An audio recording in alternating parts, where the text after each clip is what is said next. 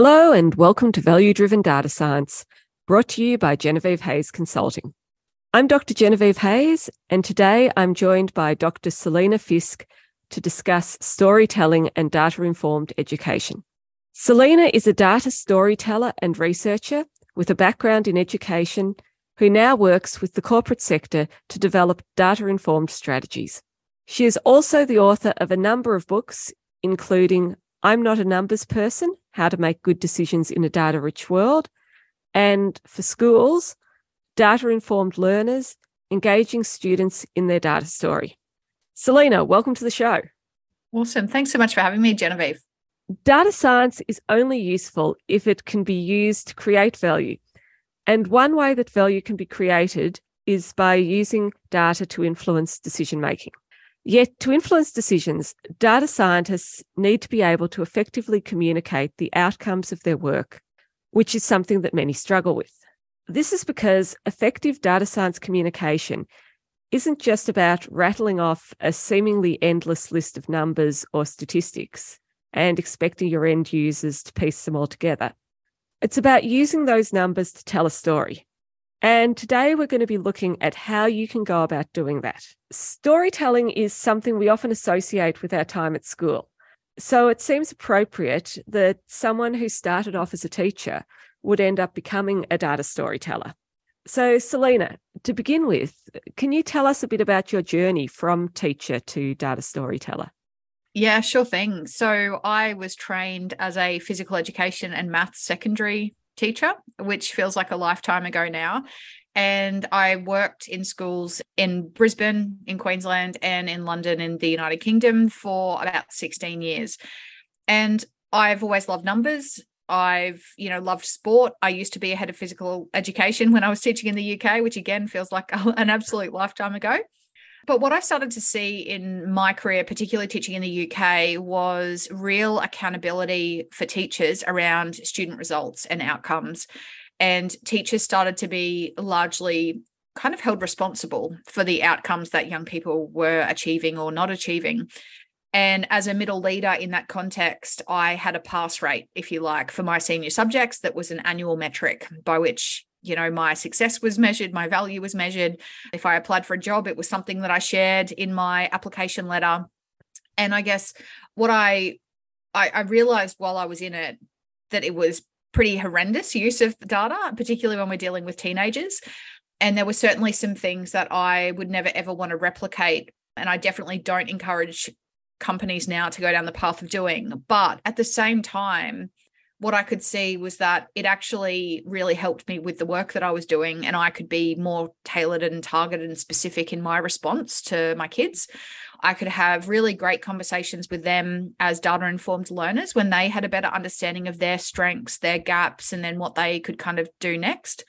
So I kind of had these this tension between these two perspectives of how not to do it, but the value the value of being able to actually have really good data and evidence on our work.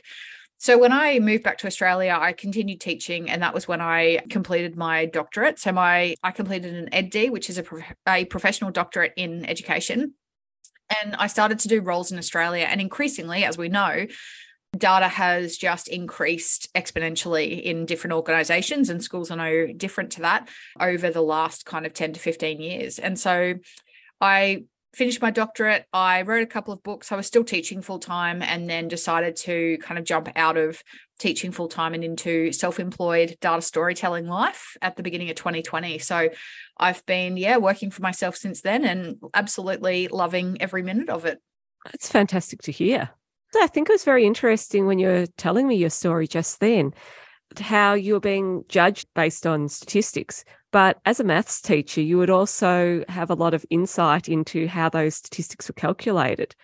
One thing I've found from speaking to other teachers in schools where they're making use of data to guide how the school works, it's often the maths teachers who are at the forefront of leading the school towards a more data focused way of doing things.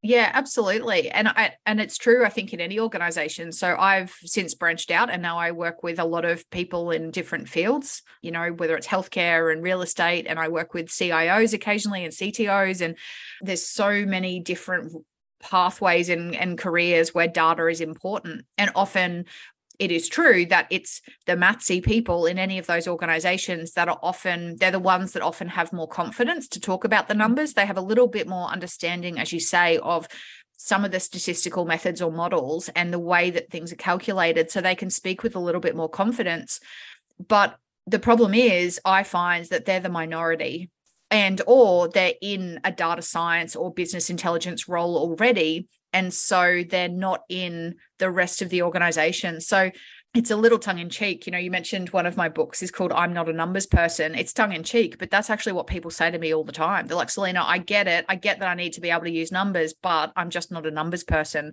So there is a real gap between the skill in the skill and confidence that some people have got, but the but between their skill and confidence and the expectations on them to actually be able to engage with the data. You've worked with both schools and with corporate clients. In your experience, how do the schools stack up compared to the corporates with regard to how well they're using their data? Yeah, it's a good question. I assumed when I first started out in this work that this was a problem that was only being faced by educators. And then the more that I started to work with other people and friends and other colleagues, and, and then I would work with people where they'd come and say, Oh, my partner works in this industry and, and they're actually facing a really similar challenge.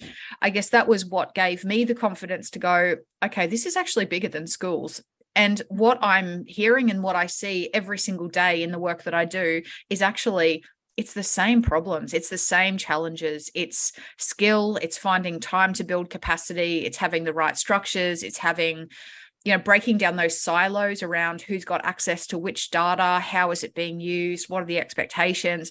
And so it's hard to kind of say whether anyone is better or worse than the other because obviously within every sector there are companies and there are schools that are absolutely nailing this and flourishing and there are some who are coming in at the ground level and just pretty new to the journey so but yeah really really similar across industries and just I guess the constant thing that I hear everywhere I go is I've got so much data I just don't know how to use it that's what I hear with a lot of organizations. They've got buckets and buckets of data. It's just not in a, a format that they can use.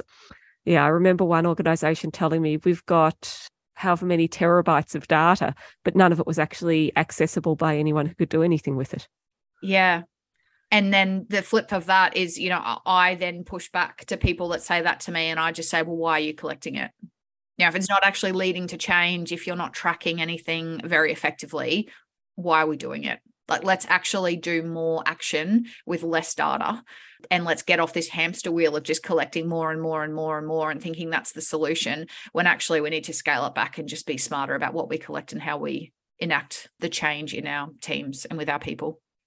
One of the things i wanted to focus on in this episode was data storytelling as this is one of those phrases that seems to have emerged out of nowhere about five or so years ago I think the first time I heard it was I had a manager at the time and she announced that she was planning on undertaking training on data storytelling. And I don't think she ended up doing it, but I remember thinking, huh, what on earth are you talking about? I just didn't understand it and I didn't know where it had come from. Since then, I've read some books on the topic, and a lot of those seem to focus very heavily on data visualization. Mm. Is data storytelling just another term to describe data visualization? I don't conceptualize it like that. Some people do. I see data visualization as a really key part that contributes to the data storytelling, but it's not the same. So for me, I actually talk about three main pieces when it comes to the use of data. The first is data literacy. And for me, that is understanding the number itself and the metrics and some of those things we were talking about before around how things are calculated or generated, but also having an understanding of what is high, what's low, what we're happy with as a company or as a team, or what's potentially a bit of a red flag. So just having an understanding purely of the metrics. The second piece for me is the data visualization because we need really good visualizations that reduce the cognitive load for people in terms of using and analyzing the data what we don't want is people trawling through spreadsheets of raw data. Like no, that's nobody's. Well, it's not my idea of fun anyway. There would you'd be hard pressed to find many people who enjoy doing that type of work. So visualizations are really powerful because they can put millions of data points into some pretty spectacular visualizations and and representations of this of that information i keep it separate from data storytelling in these three circles or areas that i talk about because in the work I do, I see that there's also a lot of assumptions made about people's ability to read and understand the visualizations. So I think we've got a key, you know, if we're if we're good with numbers, we're good with data. I think we've actually just got to almost check ourselves a little and remember that actually sometimes the audience that we're working with don't actually know how to read that box and whisker plot or a scatter plot actually doesn't have uh, it's not super clear to somebody immediately that a scatter plot allows you to compare two different variables and you know i was talking with somebody yesterday who was saying they put a trend line in a scatter plot in excel and just because they could generate a trend line they said oh well there's a correlation there and so even having people understand the strength of a correlation, like we actually need to do a fair bit of work around building capacity and just the visualization piece. So we need good data literacy. We need great visualizations and us and good skills to be able to read and interpret it. And we tap into those skills when we engage in data storytelling.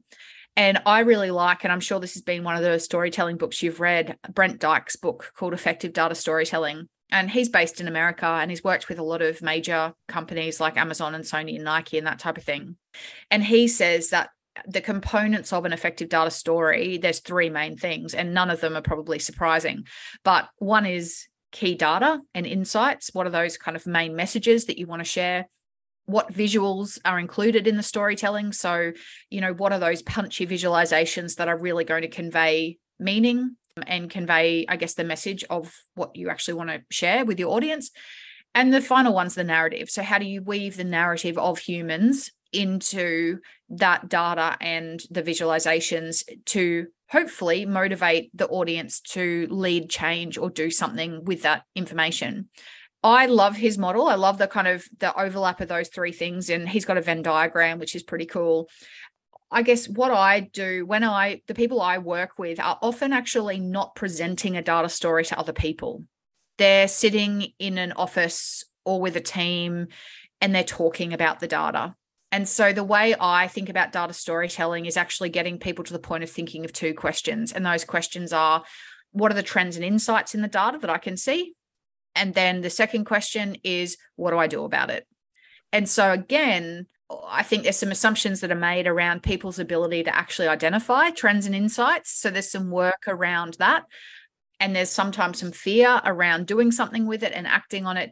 But as I say, I see, I conceptualize it as visualization being a really key part of it, but it's actually not the storytelling. The storytelling is the people, it's answering the questions, it's thinking about actions. So, what I'm hearing from what you just said is that there's a bad way to do data storytelling, which is basically you print off a PowerPoint slide deck that's got 2 million graphs in it, mm-hmm. and you just go to a board meeting and show senior management what all those graphs are and just expect them to draw conclusions because I don't know, this bar in the histogram is bigger than this bar or yep. something like that. Whereas the good way is to have some point that you're trying to make. So these are the insights that I've drawn from the data, and this is what you should do as a consequence of that. And so that incorporates the people understanding what everything means, good data visualizations, and good communication by identifying those insights and the so what. Yeah, absolutely and and so the person who's engaging in data storytelling to an audience absolutely you've got some really key decisions to make around what a, what is the most important trends and insights that you need to communicate and then what are the best visualizations in order to do that and then what are the best stories that you can share that can really emphasize the urgency or the importance of doing something with that information sometimes we are just sharing a data story. And I guess it kind of comes back to the purpose of the data story that we're telling to others. Sometimes we might be telling them something because we want them to know and it is informing them. And so occasionally, what it might be, say, if you're presenting to a board, you run your presentation and then there might be questions at the end more often what i see data storytelling uh, or where i see data storytelling playing out is where a leader or, t- or a middle manager is presenting some of that data to their team or to people that they work with. And wherever possible, whichever scenario you're using these skills in, I think we can absolutely say what we noticed. We can absolutely say what our recommendations could be about what to do with the information. But actually, real buy in from our people comes when we ask them and what we what we know about insights so if i was to tell you a data story right now the insights that i would choose are completely biased by my background perspective you know my upbringing all of the biases conscious and unconscious that we know of they're all impacting what i see in that data set and therefore what i would share with you so actually there's real power in saying these are the things that i've seen and these are the things that i think are most powerful or important, what do you see? What questions do you have? What do you want to know more about? And and actually having again, this comes back to that confidence piece. You need people who are confident enough to say, let's actually have a conversation about this and be happy with people asking you questions that you might not know the answer to right there. But that's actually far more powerful and in the same way, when we think about actions, my recommended actions to you, Genevieve, for example, so say we look at your metrics for the podcast, I can recommend things to you. None of them might be actually useful because I don't know your context all that well. So, again, we have to just walk really gently and humbly with it and say, well, these are some of the things that I think might be possible. But what do you think's possible what actions could you take what what's coming up for you and really wherever possible promoting that idea of it being a dialogue and a conversation rather than just a one way transmission of information from me to a group of people do you get much resistance from putting forward that idea that it is a dialogue rather than a one way conversation? I don't i wouldn't say i get resistance. I, I get fear because there's people that it's the what if. You know i'm meant to be the person with the authority and i'm meant to be the one who knows everything. I, what if i get asked something that i can't answer? And am i going to look silly in front of other people? To be honest i've never really had issues or resistance in terms of having the conversation because i think people realize that they've sat through those data stories before and they've been spoken at and there's probably times that they wanted to add something or say, actually, I don't see it like that. I saw this, or I thought this was really important, or could we do this instead? And I think maybe because people have actually sat through some pretty poor examples of data storytelling, they're pretty open to the idea of it, of encouraging the dialogue. With regard to the people that you train, do you find people who have more of a numbers background harder to train in data storytelling than people who have less of a numbers background? Oh, that's a great question. Do you know, I think this really goes back to primary school, right? Like we go through school and we're a math science person or we're an English humanities person, and people tend to stay in their lane. And it's really interesting how they identify as adults and even the influence of our parents when we're growing up as to whether or not we're good with numbers in saying that, I've had real success with both types, you know, with both groups, and I've had real resistance sometimes from both groups who don't think they need a bit of the other thing. they they're they're hardcore on the narrative and the anecdotal data, and they don't think they need the numbers, or they're so deep in the numbers that they get frustrated that people don't understand why just the numbers alone can work. So it's an interesting space to work in because it's actually trying to bring those two things together and say, actually, we're not in one lane or the other. We're we're running the same. We're running the race together. Like we're we're all in this this and we're we're actually trying to trying to achieve the same things. For me you know th- this is always about humans. Like i don't work in technical industries where if there's an alert, a data alert, it's literally a safety issue and, and there's very clear procedures about what needs to happen and what valves need to shut. Like, you know, sometimes there are things where if there's a reading that's too high, it just needs to get shut off. Like, I get that. That's not the industries that I work in. So the industries I work in are often human centric. And so I really lead with this is about people. How do we think about how we serve them better? Like ultimately, we're doing the jobs we're doing because we have often a shared purpose and we actually want to make a difference and we want to feel like we've been successful and achieved good outcomes for other people. So the more we can return to that, I think I don't really get people arguing as to why they wouldn't include narratives or numbers depending on which side or which lane they're in. Okay, that's interesting. One thing I've always found when I've worked with a lot of numbers people, they they often drop the ball at the last minute because they enjoy doing the numbers so much, but they absolutely despise the whole writing up their analysis, preparing the PowerPoint deck that they have to do, and all that. So they've done this absolutely brilliant analysis, and then they do this PowerPoint deck that looks like it was put together in two seconds, and then so they can get back onto the analysis. I get that. I, get that. That absolutely happens. But at the same time, you've got people on the other side who, you know, I've had people say to me, Selena, I've done this work for 20 years. It's worked for me up until now. I've had great results. Why would I change? And so they're really hard to get to a point where they're looking at data and starting to think about presenting even you know performance of their department or their team back using numbers and using metrics if it's just never been in their wheelhouse so yeah it's it's absolutely a challenge I reckon it's, yeah, I reckon people face it on both sides. Another buzzword that's emerged in recent years is data driven. Yes. Every organization wants to be data driven because, I don't know, it looks good in the annual report. Mm-hmm. Yet in your work, you shy away from using this term. For example, you wrote a book called Data Informed Learners, not Data Driven Learners. Yep. What's the difference between being data informed and being data driven? Yeah, look, we could spend a whole podcast just talking about this. I'm really passionate about it. And the more people dig their heels in and push back against it to me, the harder I dig in and push back. I just, for me, data driven was the context that I worked in in the UK. There was, it was so focused on just the metrics. Nobody cared about the humans. It was the number was attached to a human, but all motivation, the reason why people were doing all the things that they were doing was purely just to hit a mark. It was to hit a target. It was to beat last year's number.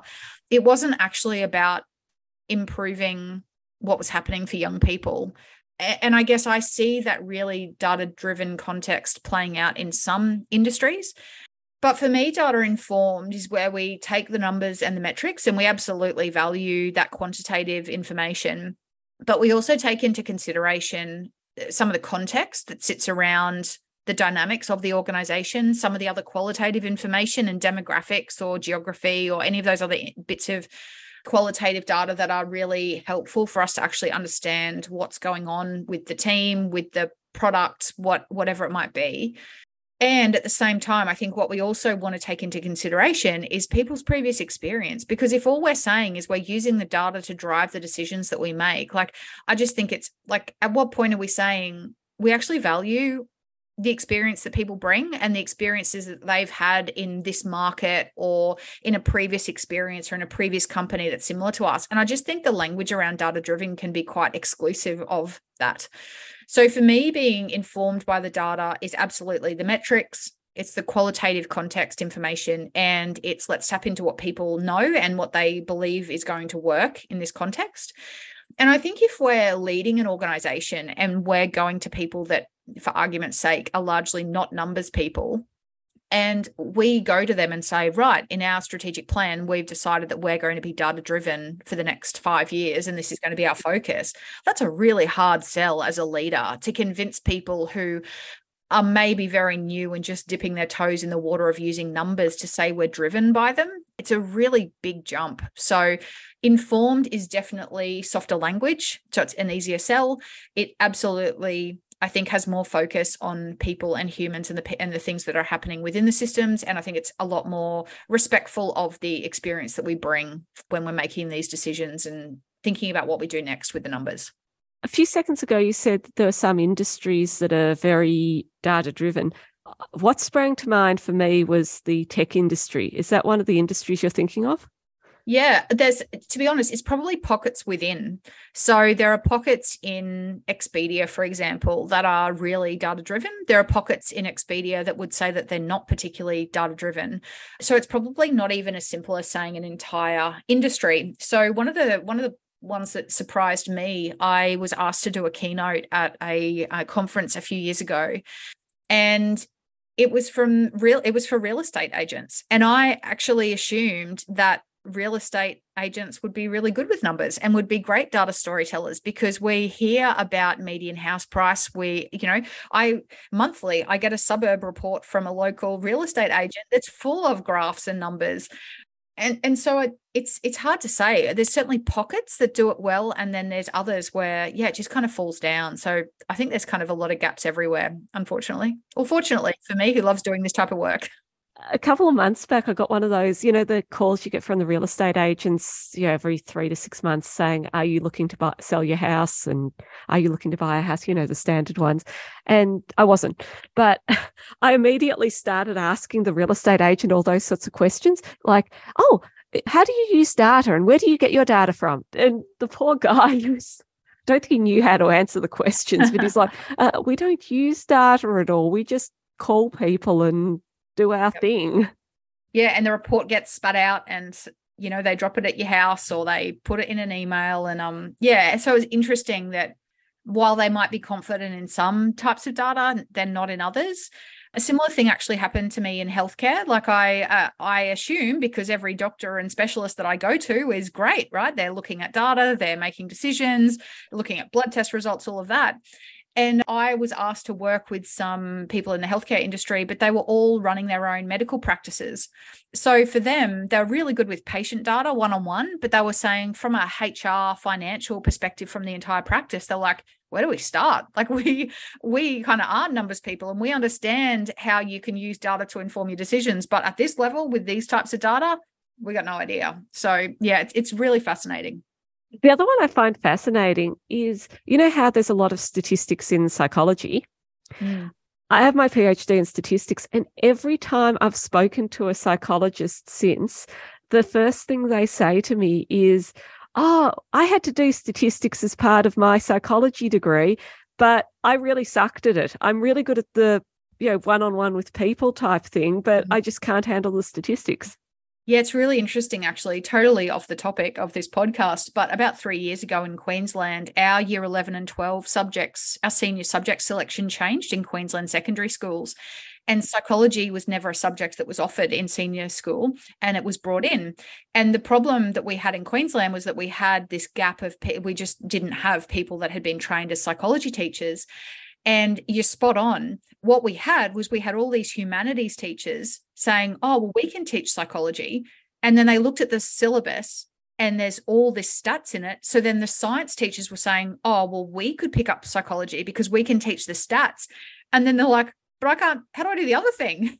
how do I, how do I, if I'm a science teacher, how do I teach the humanities part? And humanities teachers like, I don't know any of the numbers part. So yeah, it's really fascinating, as you say, just that merger. And that's actually a really good example of where they are brought together an example of the extreme end where you're focusing on the data is a few years ago, I was reading a book about the early days of Google, mm-hmm. where apparently senior management insisted that every decision be backed by data. So it was, you know, do we have this shade of red for this button instead of this shade of red? And I suspect that you're getting into just spurious results yeah. some of those things. Absolutely and that's that whole a b testing you know running rolling out to tens or hundreds of thousands of people a couple of different marketing options and seeing which ones get clicked on more than others. I don't really kind of go down that track because it just doesn't interest me all that much. But when you were talking, I was thinking about like, you know, Jeff Bezos, and one of the quotes I use of his is he basically says, Yep, I always get all the data, but at the end of the day, I make my decisions from the heart.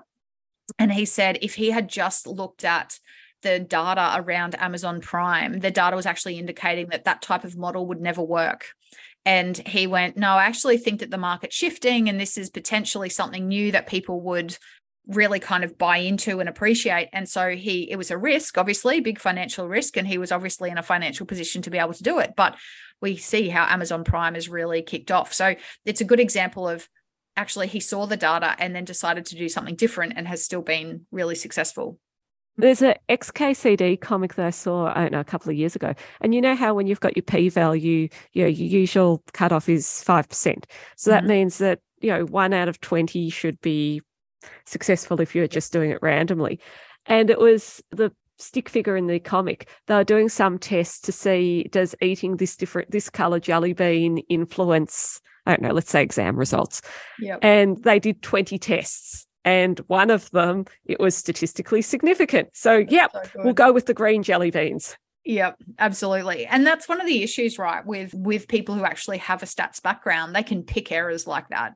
And that's the the risk I think in data storytelling that we need to be really careful of. And and obviously it, you would like to think that people aren't doing it deliberately, but we've really got to make sure that we're trying to be as objective as possible and not just cherry picking the one jelly bean going, oh yeah, one in five, that worked. This is statistically significant. And you know, I, I feel like I've been listening to a lot of different stats books at the moment on Audible, and one they seem to all mention at the moment causation versus correlation, and correlation doesn't actually mean causation. And I think it's fascinating that that's actually coming up in all of these books that I'm listening to but it's actually really important just because something is correlated and it's performing in a similar way as something else. Doesn't actually mean that one causes the other. And there's a lot of like there's some really funny websites online that look at correlated variables and how they don't cause they don't lead to causation. So one i mentioned in my book is like i think it's like the number of movies that Nicolas cage was in in a year versus the number of deaths from drowning in swimming pools. And it's like they're correlated. One is not causing the other. Um, but it's really important that people at least understand that yeah that they're not the same thing The other thing that's interesting with that, one of the things that I teach, I use that website you got that Nicolas Cage example from. I use some other examples from that website. But another example I found, so that's spurious correlation that you're getting with Nicolas Cage and the drownings.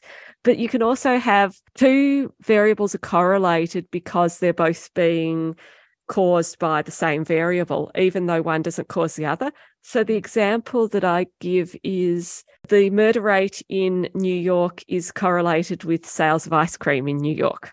yeah right One does not cause the other, but so both are caused by Right. temperature. So when it's hotter, people get more angry, frustrated, and are more likely to go out and kill someone. wow And they're also, if they don't go out and kill someone, they go out and get an ice cream. yeah wow okay Yeah. that's a really good example i haven't heard that one before when you've got these data informed organizations, so you gave the example of Amazon, but most people aren't going to be working for an Amazon. What does a data informed organization look like at the smaller scale? Yeah, I, I think one of the things that they do is they they've just got they've got a plan, to be honest. And it, it sounds pretty boring and maybe elementary, but Uh, organizations that are doing this really well, I can walk into them and say, what data are you collecting? What matters to you? How is it used? And they can talk me through that from a leadership level, an exec level, a middle management level, how that looks for different teams in their organizations, and then even for an individual employee.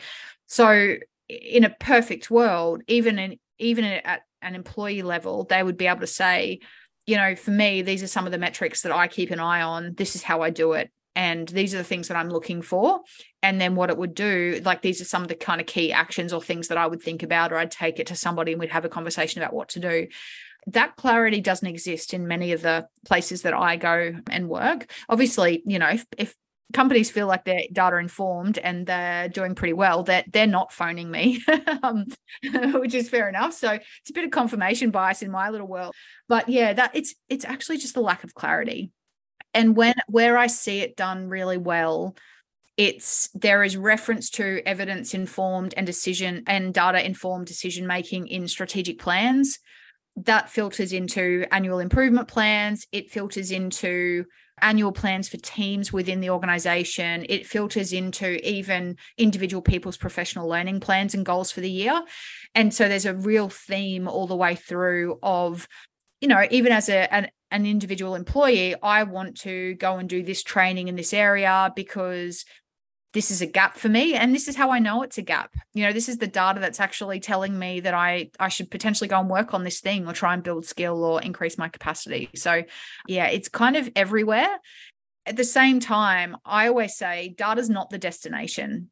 I see people who write in their strategic plan things like you know we are going to be data data driven organization or data informed whichever that way they want to describe it that's actually not the end goal. Like the end goal is actually about what are you doing for people? Who are your clients? Who are you aiming to serve?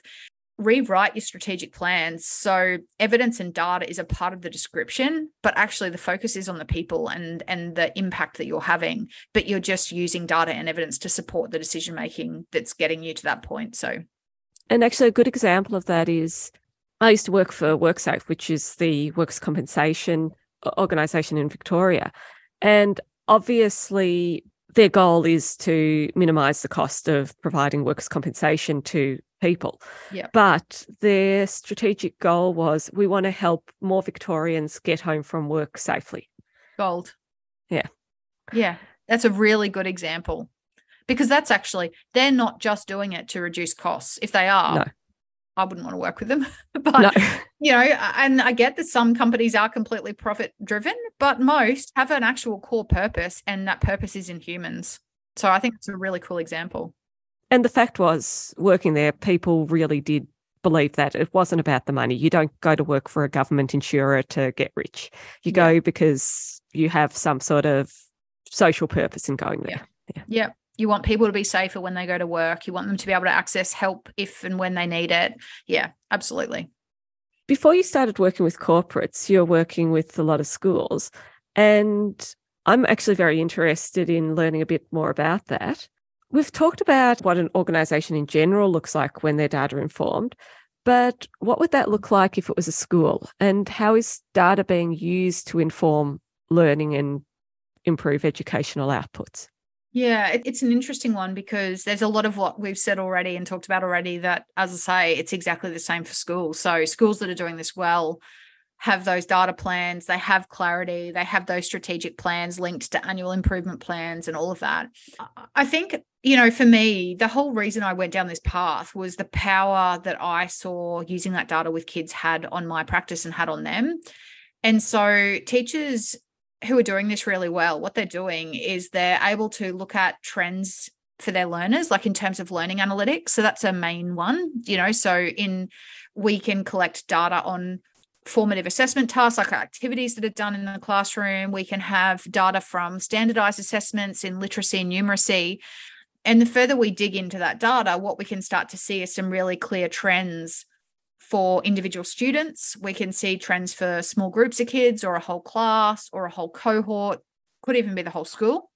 And then it enables educators to actually be responsive to that. So, for example, if I'm teaching year five English and I can see that in a standardized assessment that my kids have really struggled with cohesion the most, then as a teacher, I can go, okay, well, more so than me just knowing that my kids need to get better at writing, which is so big and there's so much to it, I can actually deliberately design activities to build their understanding of what cohesion looks like and how to actually embed cohesive devices in their writing.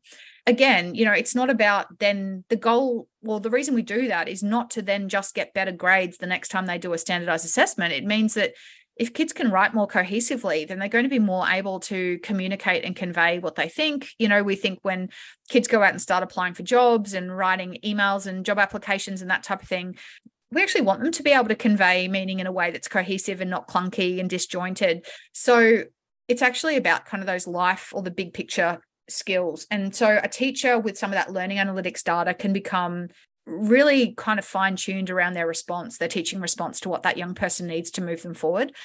At the same time, and a lot of work I do with corporates as well as schools is actually using the data to look at growth and look at the good things that have happened and like how do we actually celebrate kids that have kicked some huge goals from the last time they did an assessment through to the new one? And and oftentimes when i work with people their assumption around the use of data is that it's it's all about deficits and it's all about looking for gaps to fill. And there is that's look that's an important part of it but it's not the only part. There is always so many good news stories in the data that we collect and that we look at. And I just reckon we're missing a huge opportunity if we don't actually recognize those things and celebrate them, particularly with little people and young adults who are working hard and kind of making good improvements. The other thing schools are increasingly starting to do is they're going down the path of tracking student well-being. So they're asking students to respond to surveys on a semi-regular basis, just about how they're going, how ready they are to learn, maybe how well they're sleeping, well, you know, what their relationships are like with their peers, that type of thing. And again, you know, there's an opportunity for teachers to have one-on-one follow-ups with those kids who are struggling or for whom you know they might self-report quite low. But then there's also and this is true for well-being and for learning analytics there's also then at a program level middle managers and middle leaders can start to say, well, actually, this whole group of people would benefit from this type of intervention. And so some schools are implementing like a, a, specific reading program, for example, or a specific writing schedule, or in the well-being context, it might be, okay, well, we're seeing that cyber safety is a real challenge for our year 10 students. So we're going to get some people to come and work with them to build their kind of resilience to that and some strategies around how to actually operate more safely online. So there's, there's so many opportunities at both a program level, a school level, but then also at an individual level. And I think, you know, we've just got so many brilliant educators doing some really cool things. And by bringing some of this learning analytics in and making it accessible to them like they're just flying with it and they can just be super responsive and give great feedback and yeah it's just really good. And then you know you can start to have those conversations with kids too which is pretty cool. Yeah so it's sort of like those employee pulse surveys that they give you when you're working in a big organization but directed at the kids instead of employees. Yeah yeah absolutely. And, and like in a corporate you know i say to schools it's about the follow-up you know, if I'm an employee and week in, week out, I'm doing a pulse survey and I'm struggling, I'm saying I'm struggling and nobody calls me, nobody does anything, and they just keep sending me a survey. It's like, well, why would I keep doing that survey? so yeah, it's it's what I mean. It's the same conversations. and the worst case scenario, I've heard some organizations do it this way, where they tie bonuses to the results of the pulse survey. So no. for oh. the the corporate bonus requires the average pulse survey satisfaction mark to be above, I don't know, let's say 75%. So you have all the employees saying, we're highly satisfied with this organization because if they don't, they miss out on their bonus. Yeah, right. Yep. It's the, that's the tail wagging the dog, isn't it? Yeah. But that's also a really good example of, you know, like they say, you know, the minute we set a target, people work out how to manipulate it and play the game. And that's a great example of that. So targets and goals are important and I absolutely value them. But at the same time, we just need to be super aware that when we attach too much meaning to it, like that, like a financial bonus or an incentive, people are absolutely going to play the game and work out a way of hitting that target. So there's the standardized test data and these student pulse survey data sets. Are there any other data sets? Like, for example, uh, schools making use of text data? Text as in uh, what what type of text do you mean? Uh, so school reports or you know those slips that teachers fill out that say this student was i don't know smoking behind the gym or whatever students do now vaping behind the gym probably yeah, the text based stuff really sits in. So, say, for example, schools have got systems where you've essentially got an online behavior book. So, if there was an incident at school, the teacher could jump on and they would report and record that incident against the student record. And that's handy because, you know, if you have a meeting with a parent, you can just go and print all of those incidents out. I think the challenge with schools and, and with everybody, to be honest, is how do you actually tap into and harness the power of that qualitative information and the qualitative data. And so I really encourage people to have a strategy around that too because we have so much of it. We have so many notes. We have, you know, you think about a young person with, say, a disability or somebody who requires curriculum adjustments. Those young people have got notes from specialists, they've got reports from generally learning support and recommendations for teachers. They might have, they would have a pretty extensive curriculum adjustment plan, which would be potentially like you're looking 10 pages or more of text. And, you know, if you're in a, in a school, if you're a teacher in a school where you have maybe a quarter of your kids with that type of requirement, that's a whole lot of text. So yes, schools want to use that better. And I would say all organizations want to be able to use that type of data better. But like other corporates, they don't necessarily, unless they're massive, they don't have the money for like an R&D team or an analyst, or they don't have the money to buy an NVivo or an SPSS to actually do some thematic analysis of that qualitative information. So, yeah, there's a lot of opportunity there for that information because it can certainly add an important part to the picture you know like and i with schools i often talk about the fact that if you're meeting with a parent of a young person who's really struggling, you might be able to talk to them about the number of times they've been suspended. You might be able to talk about the number of days of school they've missed in the year. But actually, the really rich detail of what's going wrong for them is sitting in those pastoral notes in that text based qualitative data. So, yeah, it's just, as you know, really a lot more time consuming to be able to process that information. So it sounds like that'd be the next step on from what the schools are now trying to do with focusing on their numeric data. Yeah, look, there's people already doing it, but not everybody. So the people who are, I guess, a head of year or a pastoral leader, so those people who deal with those behavior issues and, and challenges, they've worked with that type of data a lot for a really long time. But yeah, I guess it's opening up what's possible to other people and even thinking about you know emails from parents and emails between colleagues and, and that's true in any in any organization as well. How do we actually put it into a system and structure that is useful for us but also not one that bogs us down and then just makes us do busy work for the sake of it that doesn't actually help? So yeah i think everybody's kind of grappling with that at the moment. And anecdotally you know your observations the conversations you have the things you see that's still all data. It's just qualitative and it's not written down so again you don't want to write all that stuff down because why would you but what's the happy medium where we actually get some good data and I, I i know ai is only going to continue to help us build capacity around some of that text based data just to help us really condense that time that it takes to analyze but we're not there yet you mentioned before the idea of engaging the students in the data story. How does that work? Yeah, so it's interesting because when I present on this, I often have people assume that I'm talking about high school students only. And um, that's not the case. Like I've had a lot of, you know, I've met five year olds that have been able to say to me what their goals are and what they're working on next. And it's been pretty powerful, really. I guess the data just looks different, or what I, what I classify as being the data different.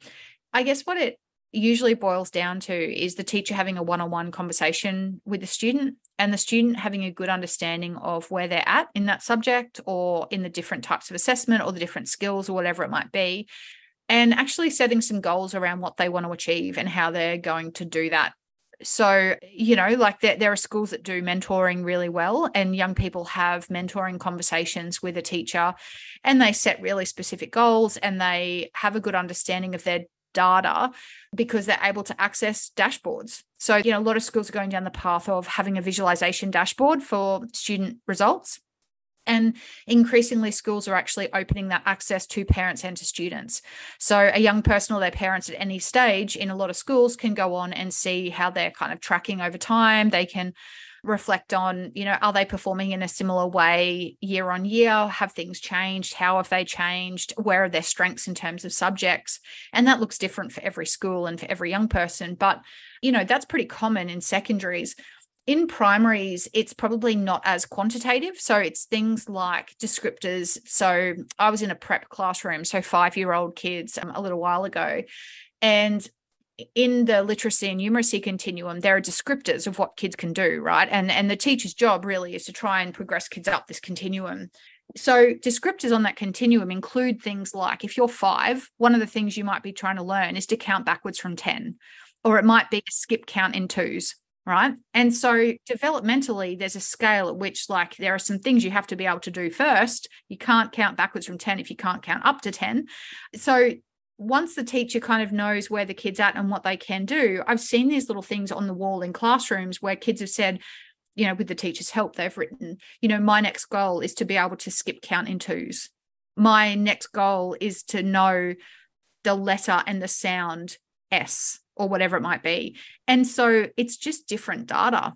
It's just like proficiency descriptor and then they just make a big deal of it. Like it's really low stakes. When kids achieve it, they come up and they tick the thing off and they're proud and they high five the teacher and they have an achievement wall in class and it gets sent home to parents. And it's just that whole like, okay, so now I can count backwards from 10. What's next? and you get your gold star on the thing on the wall. I'm thinking of Summer from School of Rock here. yeah. Yeah, it's funny. I always think about the very first data wall, if you like, that I remember as a kid. I was in year one and it was a um, can you tie your shoelace? or your shoelaces data wall. So all of our names were up on the wall and nobody could tie their shoelaces to begin with. And each day we would come in and we would try and show the teacher that we could tie our shoelaces. And as people were able to do it, their name moved from this big group of people into the list of people who could now tie their shoelaces. Oh, yeah. I remember when I was a kid, the thing that we were all tracking was who was going to lose their first tooth. Yes. and I didn't lose any teeth until I was in grade one. And I was so jealous of the people who lost teeth when they were in prep. Isn't it funny what you oh, remember? Oh. So, is there anything on your radar in the AI data and analytics space that you think is going to become important in the next three to five years? Yeah, I think for me, there's probably two two things the ability if there's a dashboard for example that's producing reports automatically and it's being refreshed or updated daily or however often it is i think ai has got a really important part to play in potentially flagging or directing our attention to things that are not how they would be expected to be. So when we look for, so back to, you know, half an hour ago on this podcast, when we talked about storytelling for me is what are the trends and insights and what are the actions? I think AI can potentially really help us with what are the trends and the insights. So it could potentially suggest in the same way at the moment that Microsoft Excel, you know, if you go to the analyze data, it tries to anticipate how you might want to visualize it. I actually think that being able to prompt people and draw their attention to certain elements is absolutely a key part. The second piece, then, for me, is around automation. So, how do we, if there is a threshold data point, rather than somebody having to log onto a dashboard, how do we actually automate an alert back into an email? And that's kind of happening in some industries with some dashboards. There are some alerts, but what I also know in the the companies I've worked in is that oftentimes we have so many different dashboards for different sets of data and different bits all over the place. We can't be saying to people, we want you just to kind of have a, an eye over all of that every day. So the more we can kind of automate that and alert people to areas of concern when it comes up, I think the better. And then there's the whole predictive analysis and what's, you know, how do we use the old data to predict what's going to happen in the future? Eh, that's not amazing yet, but I think that's only going to increase and improve. And what final advice would you give to data scientists looking to create business value from data? Yeah, it's a good question. To be honest, I work with a lot of data scientists and CIOs and CTOs who for whom they're doing some really great work and they're doing what they think the organization needs and then I go and speak with the other people and they get frustrated because they're actually not getting what they need. And oftentimes those two teams don't meet. So, my biggest bit of advice would be how do you actually go and have a conversation with the people for whom you're producing these things? And how do you make sure that it's actually what they need? Because I reckon they'll have some ideas about how to modify it and, and let you know about things that you wouldn't have been able to anticipate that they would really value. And oftentimes they're pretty small tweaks. I worked with one team where they were producing a six page report weekly for a group of middle managers, and the middle managers were complaining about it. We got the two groups together. The page became the, the report became one page weekly. And the middle manager said, actually, I can action every single thing on this one piece of paper. And that's all I need. And so everyone was happy. Data scientists have less work to do, shorter reports. Yeah, the team were happier because they had actionable information. So, on that note, for listeners who want to learn more about you or get in contact, what can they do? Yeah, sure. Connect with me on Twitter or LinkedIn. But all my information, contact details, and some of my articles and stuff are available on my website. So that's selenafisk.com and it's S E L E N A F I S K. I'll put a link to it in the show notes. Amazing. Thank you. Thank you for joining me today. No worries at all. Thanks again for having me. And for those in the audience, thank you for listening. I'm Dr. Genevieve Hayes, and this has been Value Driven Data Science brought to you by Genevieve Hayes Consulting.